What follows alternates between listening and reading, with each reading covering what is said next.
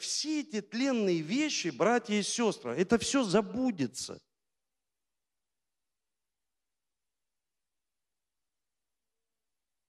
Вопрос времени, когда все, что ты сделал, какой мы какие крутые, это все забудется. Кубки эти все. Это хорошо, но это все тлен. Не становитесь жертвами, не живите в горечи. Когда человек проявляет вот это состояние, он плачет. Он плачет не перед Богом, а перед людьми. И тогда он проявляет к себе жалость. Не проявляйте, не делайте. Это ловушка сатаны. Когда человек начинает проявлять к себе жалость, это ловушка, из которой очень тяжело выбраться.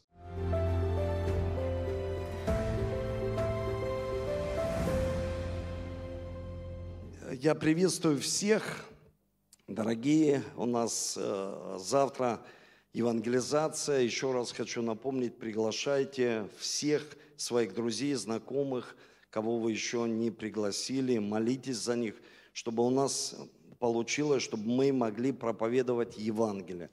А Евангелие это не социальное Евангелие, мы не проповедуем исцеление, мы проповедуем Христа, который спасает нас.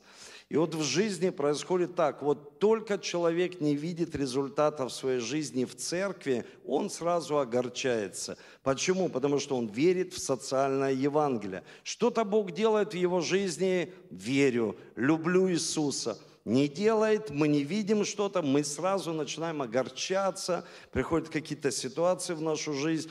И поэтому я хотел сегодня проповедовать такое, такую тему, знаете, назвал ее так, место твоего возрастания, место твоего возрастания. То есть мы уступаем дорогу, мы знаем, кому уступаем дорогу. То есть я как бы подготавливал церковь, а сегодня я хотел бы проповедовать вот это место, где мы возрастаем – и напомню еще, когда мы хотим духовно расти, для этого человек приходит в церковь, чтобы расти духовно. Иногда мы не понимаем, что это такое расти духовно. Это человек думает, что он выучил несколько мест Писания наизусть, он знает Библию, он называет себя верующим человеком. Есть люди, они говорят, я уже давно в церкви, я с самого начала, с меня все началось по-разному. Так происходит в семье. В семье тоже люди думают, что зрелая семья – это та э, семья, которая отмечает там 50 лет, 60, бриллиантовая, серебряная, знаю, там, я не знаю, какие там есть свадьбы, но на самом деле это ошибочное мнение, потому что зрелость, она приходит не от того, сколько лет мы знаем друг друга. А, а ну и вообще, сколько лет мы называем себя верующими людьми. А зрелость приходит, насколько мы, верующие люди, доверяем Богу в своих каких-то определенных решениях, которые мы принимаем каждый день, в принципе. И если посмотреть так, э, еще раз повторю, что характер – это наше решение, а помазание – это те дары, которые Бог дал нам. И когда мы ставим ставку на дары, да, они открывают, дают простор человеку, и даже в Библии говорится, что до царей доведут человек одарованный, раз-раз пролез, и, к примеру, уже с царями, с вельможами достиг какого-то результата в своей жизни. Но придет время, когда характер позволит ему дальше пройти или перед ним закроют дверь. Так происходит в семье, так происходит на работе, в бизнесе, в церкви. Разницы нет, в какой сфере. Мы понимаем, что характер – это наше поведение, которое мы проявляем каждый день. Или она адекватное поведение, или нет. И давайте с вами посмотрим в Священное Писание. И в послании Пятая глава Галатам, здесь говорится, плод же духа, любовь, радость, мир, долготерпение, благость, милосердие, вера, кротость, воздержание. На таковых нет закона. И мы знаем, что чуть выше там написано «дела плоти известны». Это не просто, знаете, вот какие-то дела плоти, что мы плоть такая. Это как бы аллегории такие показаны, что есть верующий человек, а есть человек неверующий. И мы должны понимать, что характеристика зависит от того, насколько мы верим в Иисуса. Потому что здесь описываются плоды Духа Святого. То есть плоды Духа Святого. Насколько мы верим что мы являемся храмом Духа Святого, так говорит Священное Писание, и Иисус Христос живет в нас. Если Он живет в нас, значит, мы принимаем Его характер. И у нас возникает вопрос, а какой Его характер? Ну, какой Его характер? И здесь написано, вот характер Иисуса Христа – любовь, радость, мир, долготерпение, благость, милосердие, вера, кротость, воздержание. На таковых нет закона. И чтобы мы хорошо понимали, э, знаете, мы учимся, вот, ну, в принципе, если вы изучаете, что такое Священное Писание, вы понимаете, что раньше не было в стихах все, ну, как вот сейчас мы читаем стихи, глава 3, стих 5. Раньше вот, ну, все читали, но Бог так позволил, что вот этого большого, знаете, большую Библию, вот как в мире говорят, говорят люди, что слона разделили на части, чтобы мы могли понимать и понимать, что, что, о чем Бог хочет нам сказать, как нам измениться, как нам приобрести эту любовь. И здесь, э, в, этой, в, этом, в этих стихах, здесь есть дары, которые описаны три по три. И первое, смотрите, первое объединение, любовь, радость, мир. Мы понимаем, что это отношения с Богом, то есть любовь, радость, мир, то есть мир с Ним. Как можно иметь э, хорошие отношения с человеком, если ты не имеешь с ним мира? Ну, как ты будешь иметь мир с Богом, ну, то есть что-то от Него брать в свою жизнь, если мира нет? И мы должны понимать, все начинается с мира. И поэтому одно из имен Бога – Егова Шалом. Бог есть мир. То есть мы приобретаем мир. Когда? Когда мы каемся, когда мы говорим, Господи, я согрешил, не, ну вот прожил такую жизнь, а тебя и не знал. Не потому, что человек совершал каких-то там преступлений, а потому, что он мира с Богом не имел. И это самое важное. Я недавно даже делился этой мыслью, когда мы имеем мир с Ним, мы имеем мир с собой. Мы имеем мир с окружающими людьми. Если нет мира, почему дьявол пришел что-то украсть, убить и погубить? Что украсть? Мир с Богом. Это самое важное. Я э, об этом сказал, но еще раз хочу повторить. Буквально перед отъездом в Ростов столько событий прошло, честно, я э, такой, знаете, вот наполнен событиями, событиями, усталостью такой по-человечески, потому что мы люди, мы устаем. И Э, здесь была в Москве трапеза. Трапеза, вот, были чиновники, были там администрация президента, Госдума, даже как-то Бабурин туда попал, э, такой коммунист. Знаете, вот я удивляюсь всему. Думаю, слушай, вот люди верующие, хотят молиться.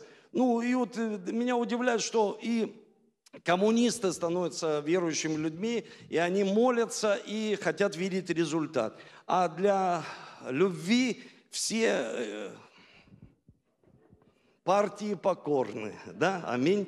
Ну, для Бога, то есть какая разница, люди, ну, приходят и они хотят помолиться, и мы видим самое главное результат. И что меня очень сильно впечатлило, я верю, что это плоды Духа, это отношение с Богом.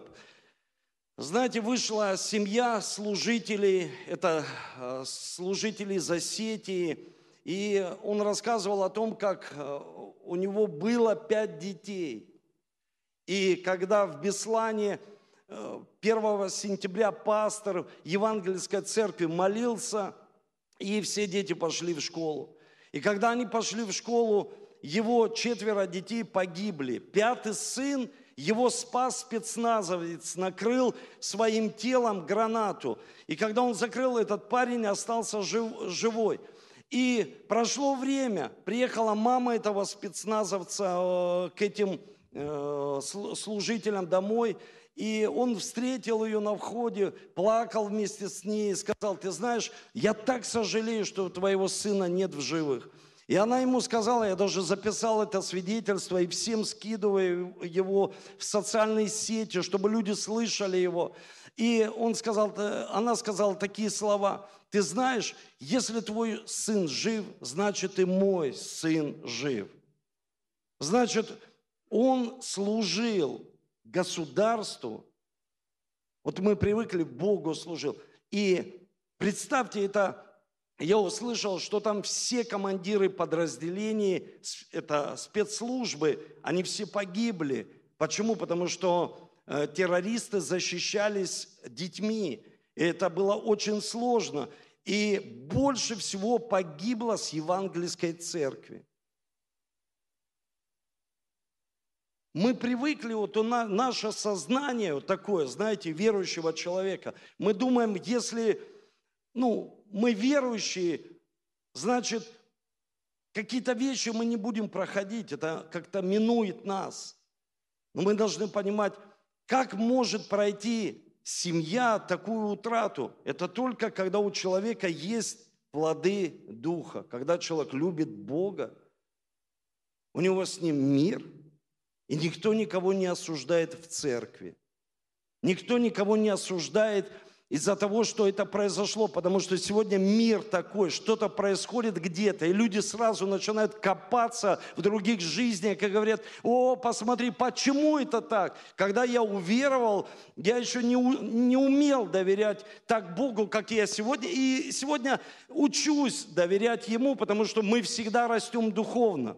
Я помню, если человек заболел, что-то с ним происходит, сразу начинают, ну что там, где ты там, что там, что там произошло у тебя, где ты, может быть, согрешил. И так, знаете, своими религиозными мозгами думают люди. Послушайте, дождь идет на всех людей. Испытания приходят в жизнь каждому человеку. И место, о котором я сегодня буду говорить, это место, которое формирует в нас характер. Это не только хорошее место, место, когда мы аллилуйя поем, и у нас все в жизни хорошо. Мы должны быть в том месте, где все хорошо, но мы формируемся еще и в том месте, где не очень все хорошо. Я смотрю на этих священнослужителей, думаю, как же они любят Бога. Что мало того, что, смотрите, следующее, это долготерпение, благость, милосердие. Это говорится о том объединении отношения с людьми. Как можно вдохновить других людей, если ты сам не имеешь мир с Богом и не имеешь милосердия? А милосердие – это ты проявляешь милость другому человеку, ты покрываешь. И есть люди, которые ошибаются, и ты покрываешь. Ты не покрываешь грех, а ты покрываешь Милосердием ты проявляешь милость. Почему? Потому что нужно проявлять милосердие, нужно проявлять долготерпение, потому что человек должен научиться долго терпеть. И Бог, я вам говорил о его характеристике, он долго терпит. Он смотрит, он любит так сильно нас, но он долго терпит. И знаете, верность, верность, один из переводов, греческий перевод я посмотрел – это отношение к трудолюбию или энтузиазму, основанной на вере. То есть невозможно проявить верность без веры в Бога. Так не бывает. То есть невозможно. Когда человек говорит, я буду верный до конца, но он не может, у него нет силы, нет желания проявлять верность, к примеру, труду, какой-то работе, заданию, которую дал Бог семье. Мы хотим, но у нас нет сил. Но я знаю многих людей, которые борются с какой-то зависимостью в своей жизни или борются с тем, чтобы изменить свой характер, но все тщетно. Почему? Потому что нет Христа в их сердце, нет веры, потому что все происходит по вере. И вот знаете, когда я сегодня об этом размышлял, я просто посмотрел, что уже 21 год я верю в одного Бога. Отца, Сына и Святого Духа. 21 год. И это, в принципе, и много, и мало. И я понимаю, что мой друг, хороший приятель, который видел, как я уверовал, он приходил на служение в Ростов-на-Дону еще, и смотрел на меня, и он мне потом рассказывал, говорит, я за тобой наблюдал 5-6 лет. И я ему сказал, слушай, а зачем ты наблюдал? И он просто мне сказал, я хотел посмотреть, серьезно ты или ты играешь в церковь. То есть я хотел посмотреть, ну ты серьезно или нет. И я смотрел, и я просто сказал ему, ты же мог погибнуть. Ну то есть, ну ты, смотри, ты просто наблюдал, время идет, ты просто приходишь по -по посмотреть, но знаете, я понимаю, когда человек что-то делает три года, или э, я слышу люди, когда они говорят, у меня идея, ну давай воплощай эту идею.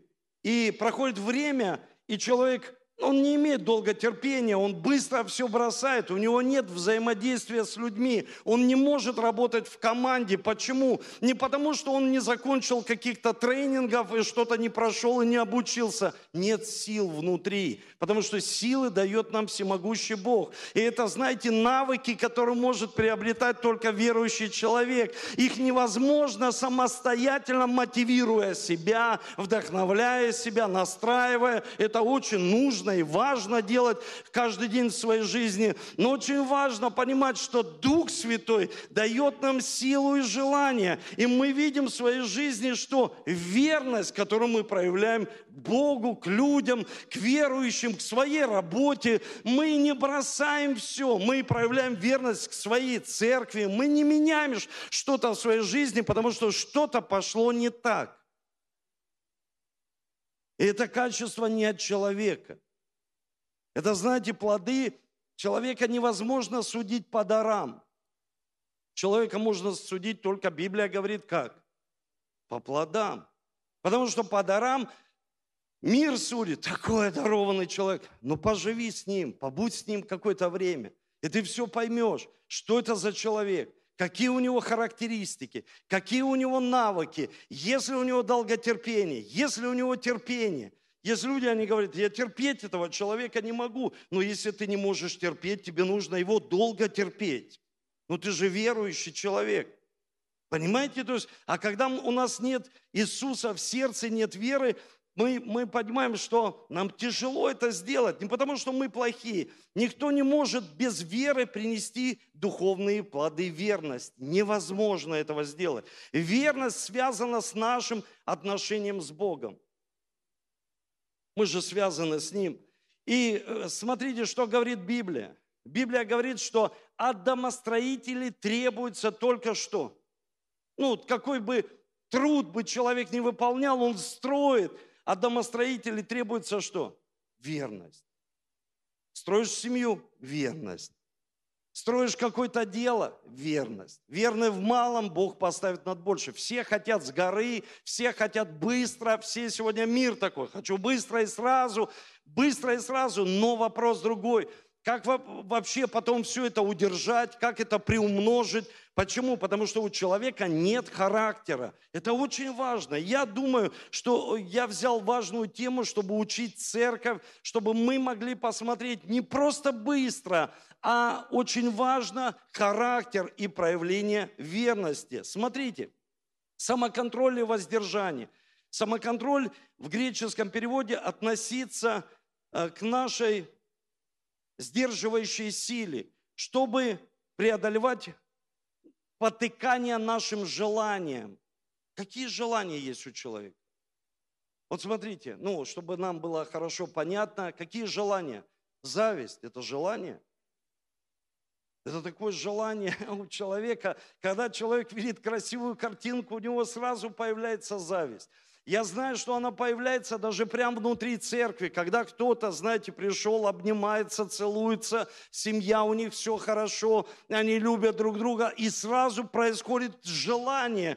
И нам нужна сила Духа Святого для того, чтобы мы могли иметь самоконтроль. Для чего самоконтроль? Чтобы обладать собой. Но человек сам не может этого. Это может только делать верующий человек, чтобы нам обладать, чтобы не завидовать, не быть жадным человеком, а быть щедрым. Сегодня мы слышали слово о щедрости. Сегодня мы слышали потрясающее слово здесь и о покаянии, и о щедрости. И смотрите, кротость. Кротость – это, знаете, э, это такое, это побочка смирения. Но смирение, когда мы говорим о смирении в церкви, всегда люди думают, что смирение в церкви это такое, знаете, вот какой-то такой, ну, извините меня, вот такой вот человек, вот такой извиняющийся, у него такой вид, он, он как бы такой чуть-чуть как бы вот не от мира сего. Но на самом деле нет. Смирение – это человек сфокусирован на Боге, на Писании. И у него есть побочка, это кротость. А кротость – это не слабость. Иисус, смотрите, что сказал. Кроткие наследуют что? Землю. Вы представляете, человек думает, буду кротким, буду как лишенный общества Христа. Ну, как бы буду какой-то человек, который, ну, к которому несерьезно относятся. Кроткий человек – это исцеленный человек внутри. Древний еврейский перевод, один из э, кроткий, почему и Моисей себе написал, я кратчайший человек на земле. Он говорит, я на исцеленнейший человек внутри. То есть внутреннее состояние, я исцеленный, я внутри исцеленный человек. И это очень важно. Почему? Потому что человек смиренный. Кто был самый смиренный? Это Иисус. Почему? Потому что Он сделался Бог подобен человеку и проявил такую к Богу верность. Он сказал, я не говорю от, от себя, а я говорю от тебя.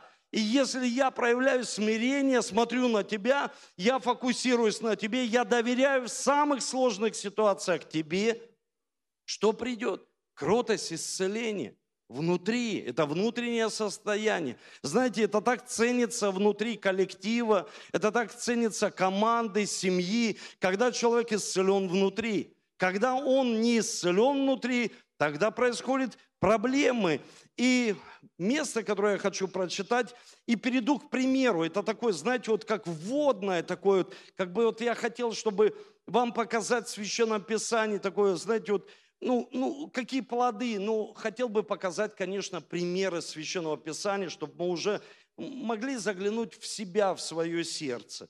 И прочитаем место из Библии, это 1 Коринфянам, 9 глава, 25 стих – Здесь говорится, каждый участник при подготовке к состязаниям отказывается от всего и делает ради получения тленного венка, а мы стремимся к венку нетленному. То есть апостол Павел сравнивает человека с спортсменом. Кто любит спорт? Ну, кто смотрит спорт там? Футбол, легкая атлетика. Сейчас идет там норвежец все выиграл, такой, знаете, стреляет хорошо, на лыжах ездит, ну, норвежец такой прям. И спортсмен отказывается от всего, воздерживается, чтобы получить что? Первое место. А верующий должен для себя понимать, он отказывается не своей даже силой, а силой Духа Святого воздерживается в каких-то э, этапах своей жизни для не просто медали золотой и кубка, не просто для того, чтобы ты заработал большую сумму денег, а для того, чтобы ты получил жизнь вечную.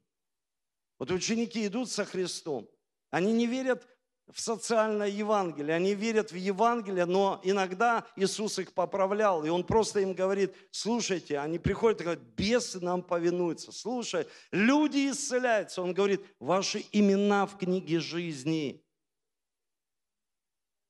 Ваши имена в книге жизни. Посмотрите, что происходит в мире. Посмотрите, каждый день что-то происходит. Как важно, чтобы мы могли посмотреть и поверить на самом деле, довериться Богу и поверить, что есть на самом деле жизнь вечная.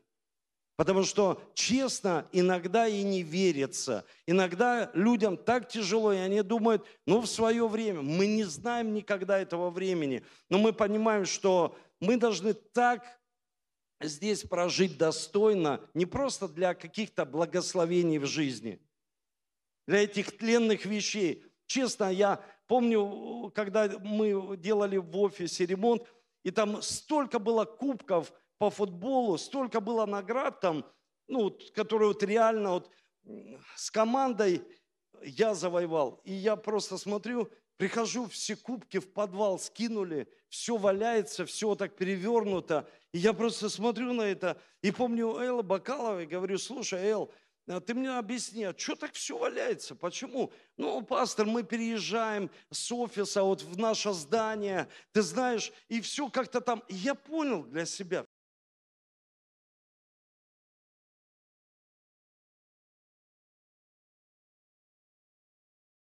все эти тленные вещи, братья и сестры, это все забудется.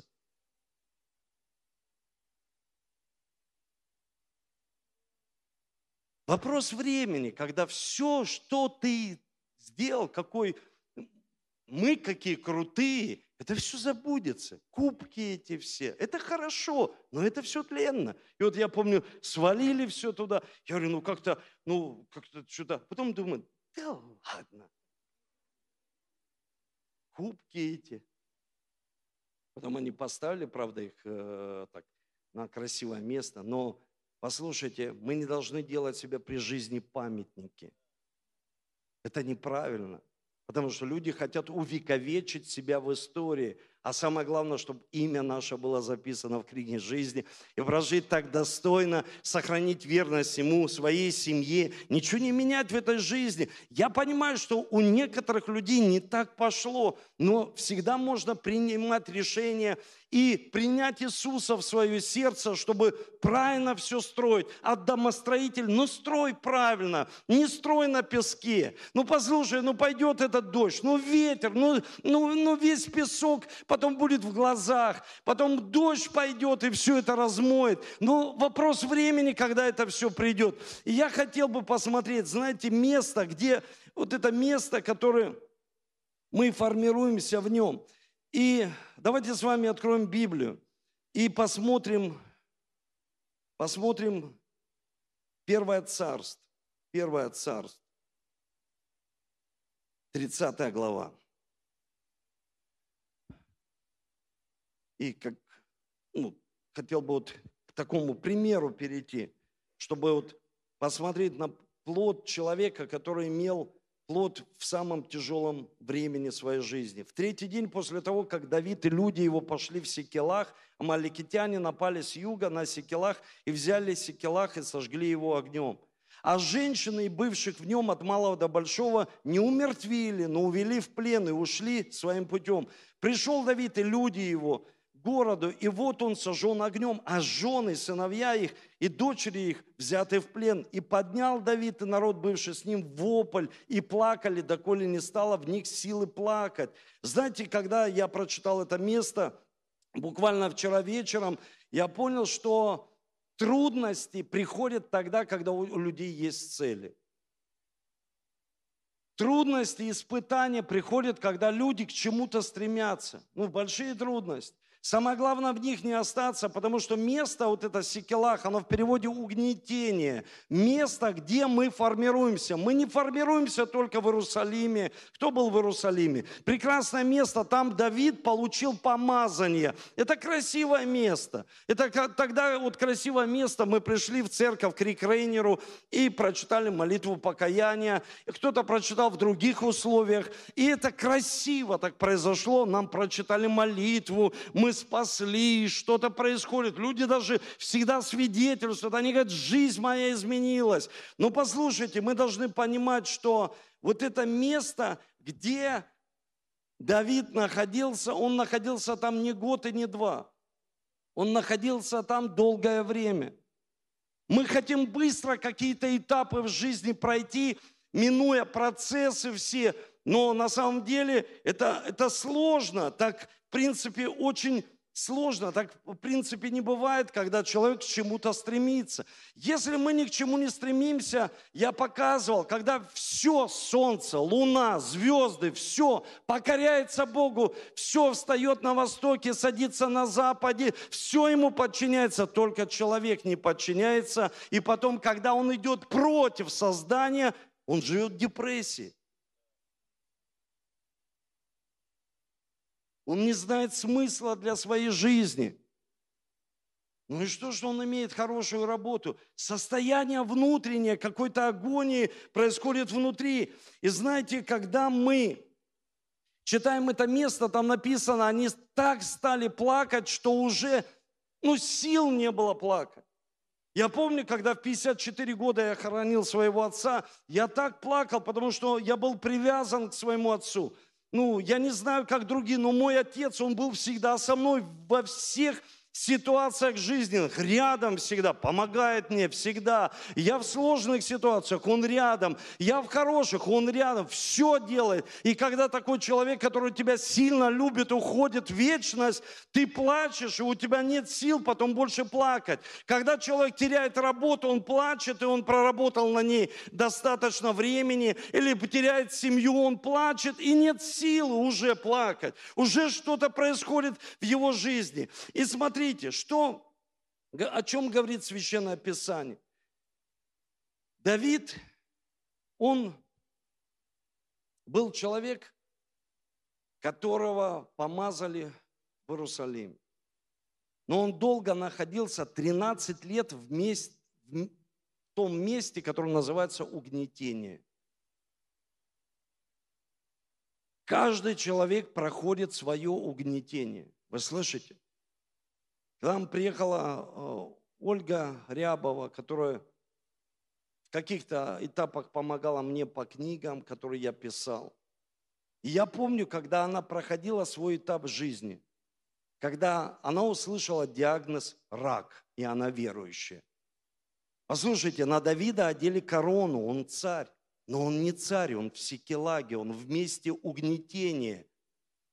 Нам кажется, иногда кто-то возложил руки, помазал елеем, провозгласил что-то. Человек прошел инкаунтер, он просто думает, все, я на волне на крыльях. Да, аминь, да. Но есть место, где ты будешь закаляться. Там, где ты только один, это как твоя личная встреча с Богом. Ты один и все, как Иаков, остался один на один, и больше нет никого. Это формирование лично тебя, там нет друзей, вы слышите? Там друзья иногда в помощь, а иногда и нет.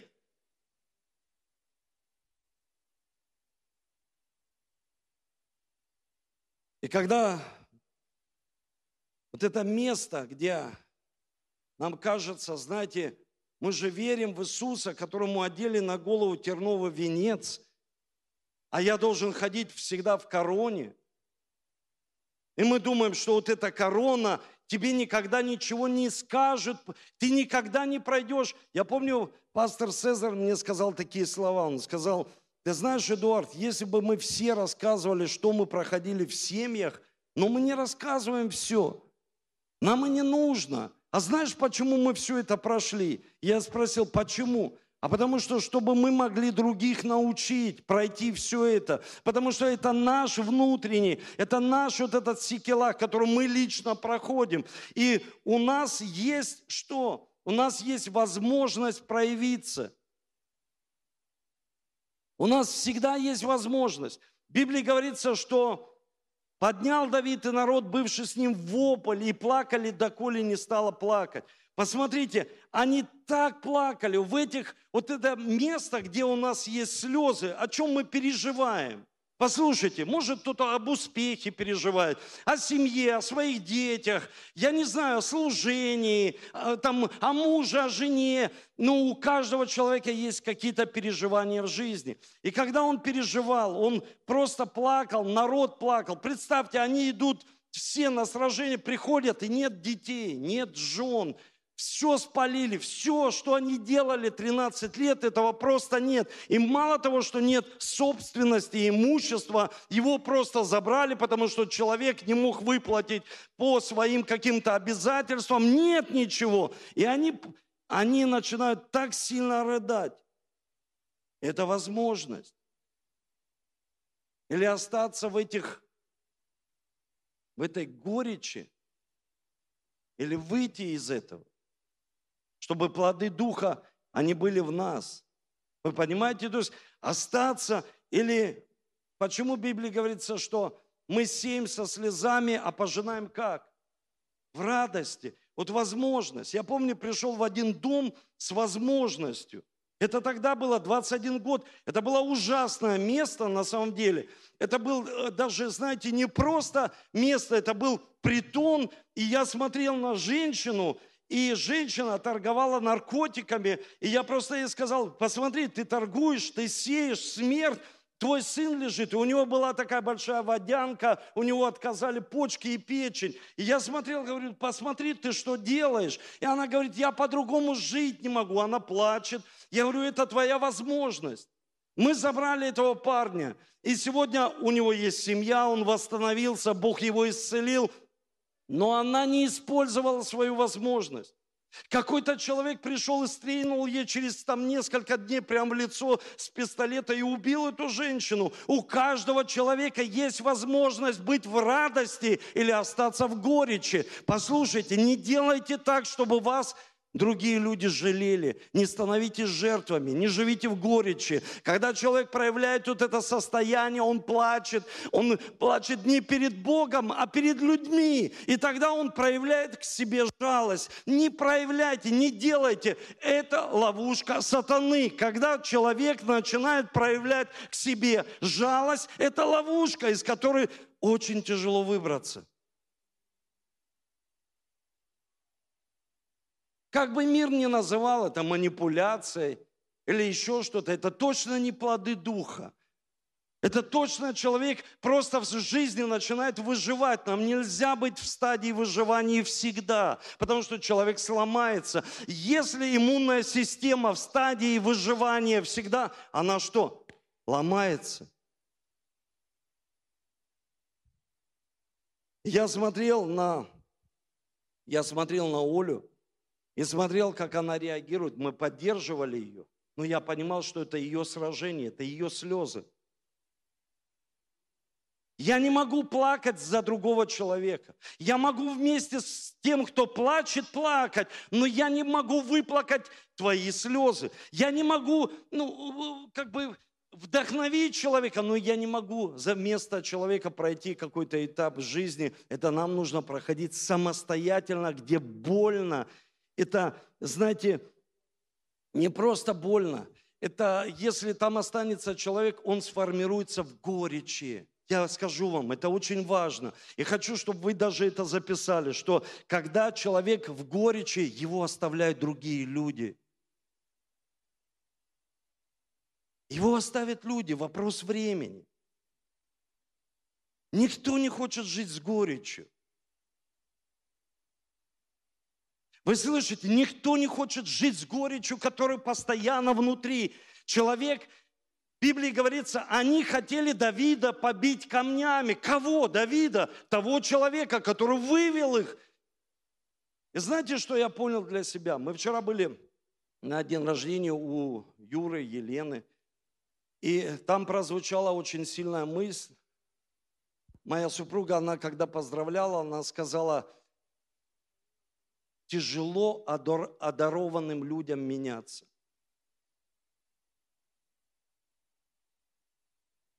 А я скажу еще больше. Знаете, когда я сегодня над этим размышлял, я увидел, здесь написано в Библии, я хочу прочитать. И поднял Давид вопль, бывший с ним вопль, и плакали, доколе не стало сил плакать. Взяты были в плен обе жены Давида – Давид был сильно смущен. В другом переводе у него горечь появилась внутри. Так народ хотел побить его камнями. Кто? Люди, которых он вывел. Там написано, должники, обиженные с ним пошли. И он сделал из них кого? Ну, кого мы всегда читаем? Сильных Давида. И я увидел, сильные люди, они не могут благодарить. Сильные становятся неблагодарными. Почему? Потому что они сильные. Они говорят, я же сильный, я сам могу, я уповаю на свои человеческие силы, я могу сам в этой жизни, мне и некого благодарить. А я понимаю, что когда человек не благодарит Бога и тех людей даже, которые поучаствовали в жизни, они хотели Давида побить камнями. Там написано в другом переводе, что они были так смущены, они были в такой горечи своей души, что они забыли все. Люди забывают все быстро. И знаете, когда они забыли все, что происходит, они хотят его побить, и все плакали, вот этот вопль стоит. И здесь очень важно, что у Давида происходит вот этот внутренний перелом. Он же знает, что он помазанный царь. Но все так разрушается. Он знает, что он с Богом, и все разрушается. Дальше некуда. Вы слышите? Дальше некуда. То есть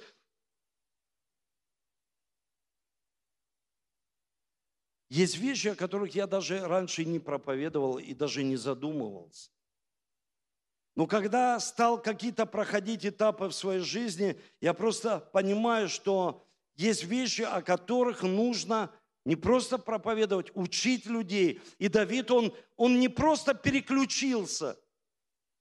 У него была связь с Богом, он доверял. Доверял в тот момент, когда уже все –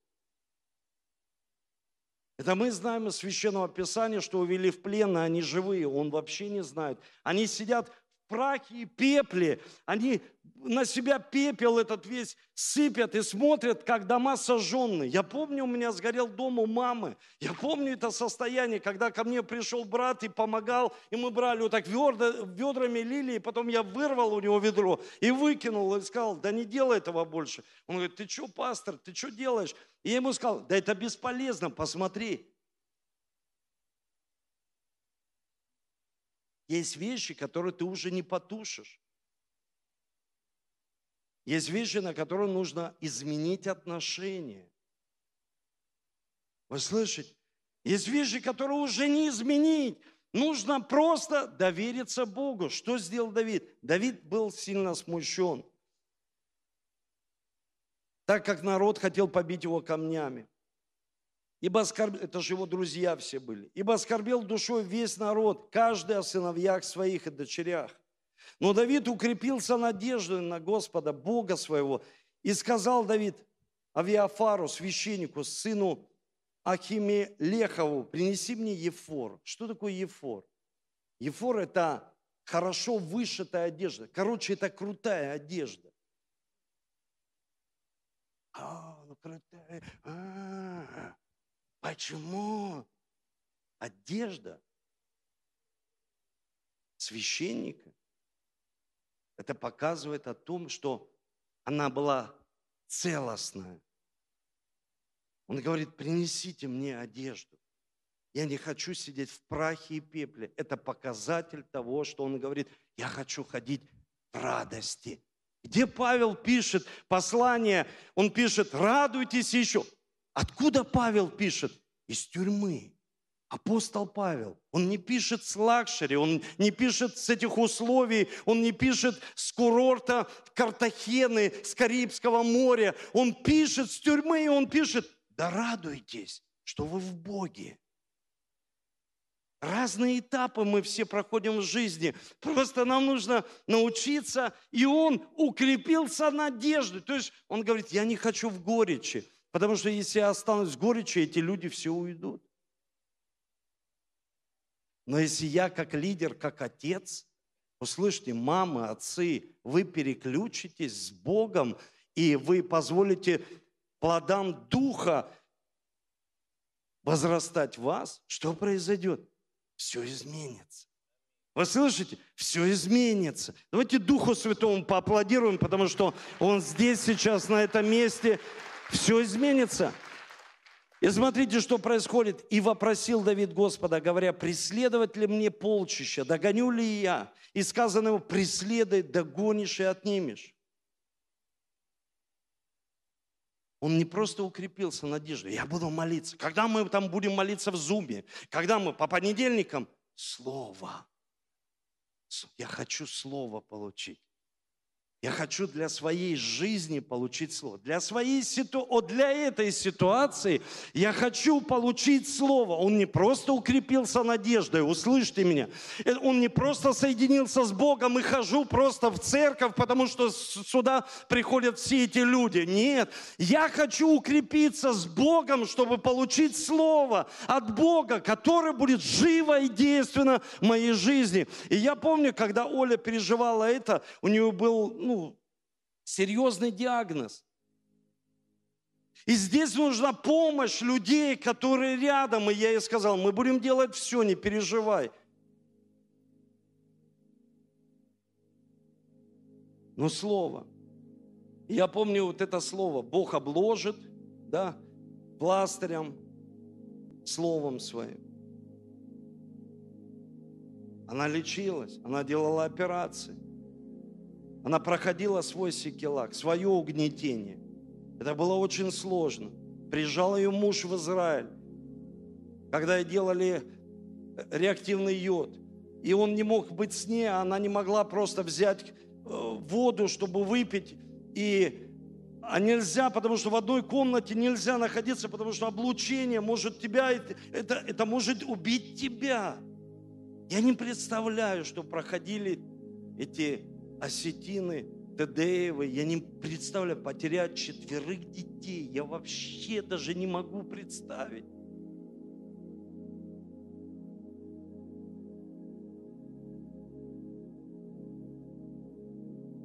Мы иногда подкидываемся на какие-то вещи, которые нас раздражают. Просто представьте, они вдохновляют тысячу людей. Сегодня Ольга вдохновляет не просто ты, она меня вдохновляет.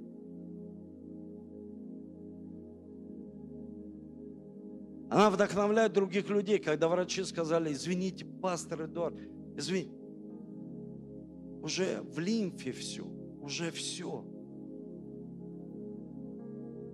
А Бог дал слово. Догонишь, отнимешь, заберешь. Мои дети ушли в мир, они ушли, мой там, э, все, дело развалилось мое. Догонишь, отнимешь, заберешь. Догонишь. Он в таком смущении. Он говорит, да близкие мои люди меня окружают, моя команда, они меня грохнуть хотят. Они хотят меня побить. А Бог говорит, я же Бог. Догонишь, отнимешь, заберешь. Вы слышите? Догонишь. Отнимешь и заберешь. Слово, Господи, спасибо. Я видел всегда, когда люди строят свою жизнь на камне, на слове, не просто на хороших душевных отношениях в церкви. Но чудо не произойдет, потому что ты здесь, на этом мягком месте. Может, кто-то другой заманивает людей, говорит, просто приходи, аллилуйя, все будет. Нет, ничего не произойдет. Ты разочаруешься. Послушай, разочаруйся, если сам не получишь слово от Бога, и Он проговорит тебе. И ты скажешь, это смысл моей жизни. Это все. Это подстегивает меня каждый день. Угнетение приходит. Да приходит. Радость приходит. А я одеваю эту одежду радости и радуюсь внутри. Радуюсь внутри. И это настрой на жизнь. Я хочу жить. Как молодые люди. Знаете, есть такая хорошая пословица. Умер в 30, а похоронили в 80. Умер в 30 что ж ты молодой такой уже умер в этом секелаге? Проснись. Иону разбудили неверующие люди на корабле. Они сказали, проснись, Иона, мы тонем. Проснись, Иона, он верующий, он пастор. Проснись, мы тонем, все идет ко дну. Давайте поднимемся с вами. Я хочу с вами молиться сейчас, чтобы мы видели, как Бог особенно прикасается к нашей жизни. Почему особенно? Потому что у нас есть молитва. Потому что мы укрепляемся надеждой на Бога, на Него. Мы держимся за Него, на Него. Мы хватаемся за Него. Как мы можем держаться за Бога, всемогущего? Послушанием Слову Божьему и верой. Все. Послушание и вера. Мы хватаемся за Него, мы держимся за Него. Дорогой Дух Святой, мы хотим плоды Твои, которые показывают наше взаимоотношение с Тобой, которые показывают взаимоотношения с другими людьми, который определяет наше внутреннее состояние, наш внутренний мир. Ты сказал, ты все словом своим вселенную устроил. Пусть наша вселенная, пусть наш разум будет устроена Словом Божьим. Границы наши. Чтобы враг не мог перейти эти границы, потому что все основано Божьим Словом. Начни молиться сейчас. Я не знаю, какое ты угнетение проходишь. Я не знаю, радость, может быть, ты проходишь, но попроси у Бога Слово. Здесь особенное помазание сейчас, на этом месте. И Бог дает Слово твое, в твою жизнь. Бог дает Слово Свое в твою жизнь. Попроси Его Слово. Попроси Его, чтобы не остаться в горечи, не остаться в горькой душе, потому что горькая душа, ее покидают все. Дорогой Дух Святой, прикоснись к людям. Исцели сегодня через кровь Сына Твоего Иисуса Христа. Ты спас нас, Ты искупил, и Ты обитаешь в нас, Иисус. И мы хотим, чтобы в нас был Твой характер Иисуса Христа. Любовь, радость, мир, долготерпение, кротость, верность. Ты сказал, на таковых нет закона. Прошу Тебя, пусть это место угнетения, это место переживания, наших внутренних переживаний сегодня – из слез перейдет в радость. Из унылого духа в цветные одежды радости. Чтобы мы укрепились с Тобой. Еще и еще стали зрелее, Господь. Начали доверять Тебе. Дай нам Слово. Слово Божье, оживи его для каждого из нас. Пусть сегодня это Слово оживет, что мы догоним мы заберем то, что враг мог украсть у нас. И мы покажем, что не мы такие умные и сильные, не в премудрости слова, а в силе Твоей, в желании и силы, которые приходят только от Тебя. И сегодня мы смотрим на Тебя открытым лицом. Ты наш долготерпеливый Бог – любящий, многомилостивый, милосердный. Ты Бог, который заключил с нами завет. Ты всегда любишь нас. Пусть сегодня слезы закончатся. Пусть придет радость. Пусть придет радость. Пусть придет исцеление, свобода во имя Иисуса Христа. Пусть придет восстановление семьи, отношений. Пусть придет восстановление чувств, души во имя Иисуса. Пусть горечь уйдет, депрессия. Я молю Тебя, пусть придет свобода для народа Твоего, чтобы мы прославляли Тебя и говорили всегда, мы поклоняемся живому Богу во имя Иисуса. Аминь и аминь.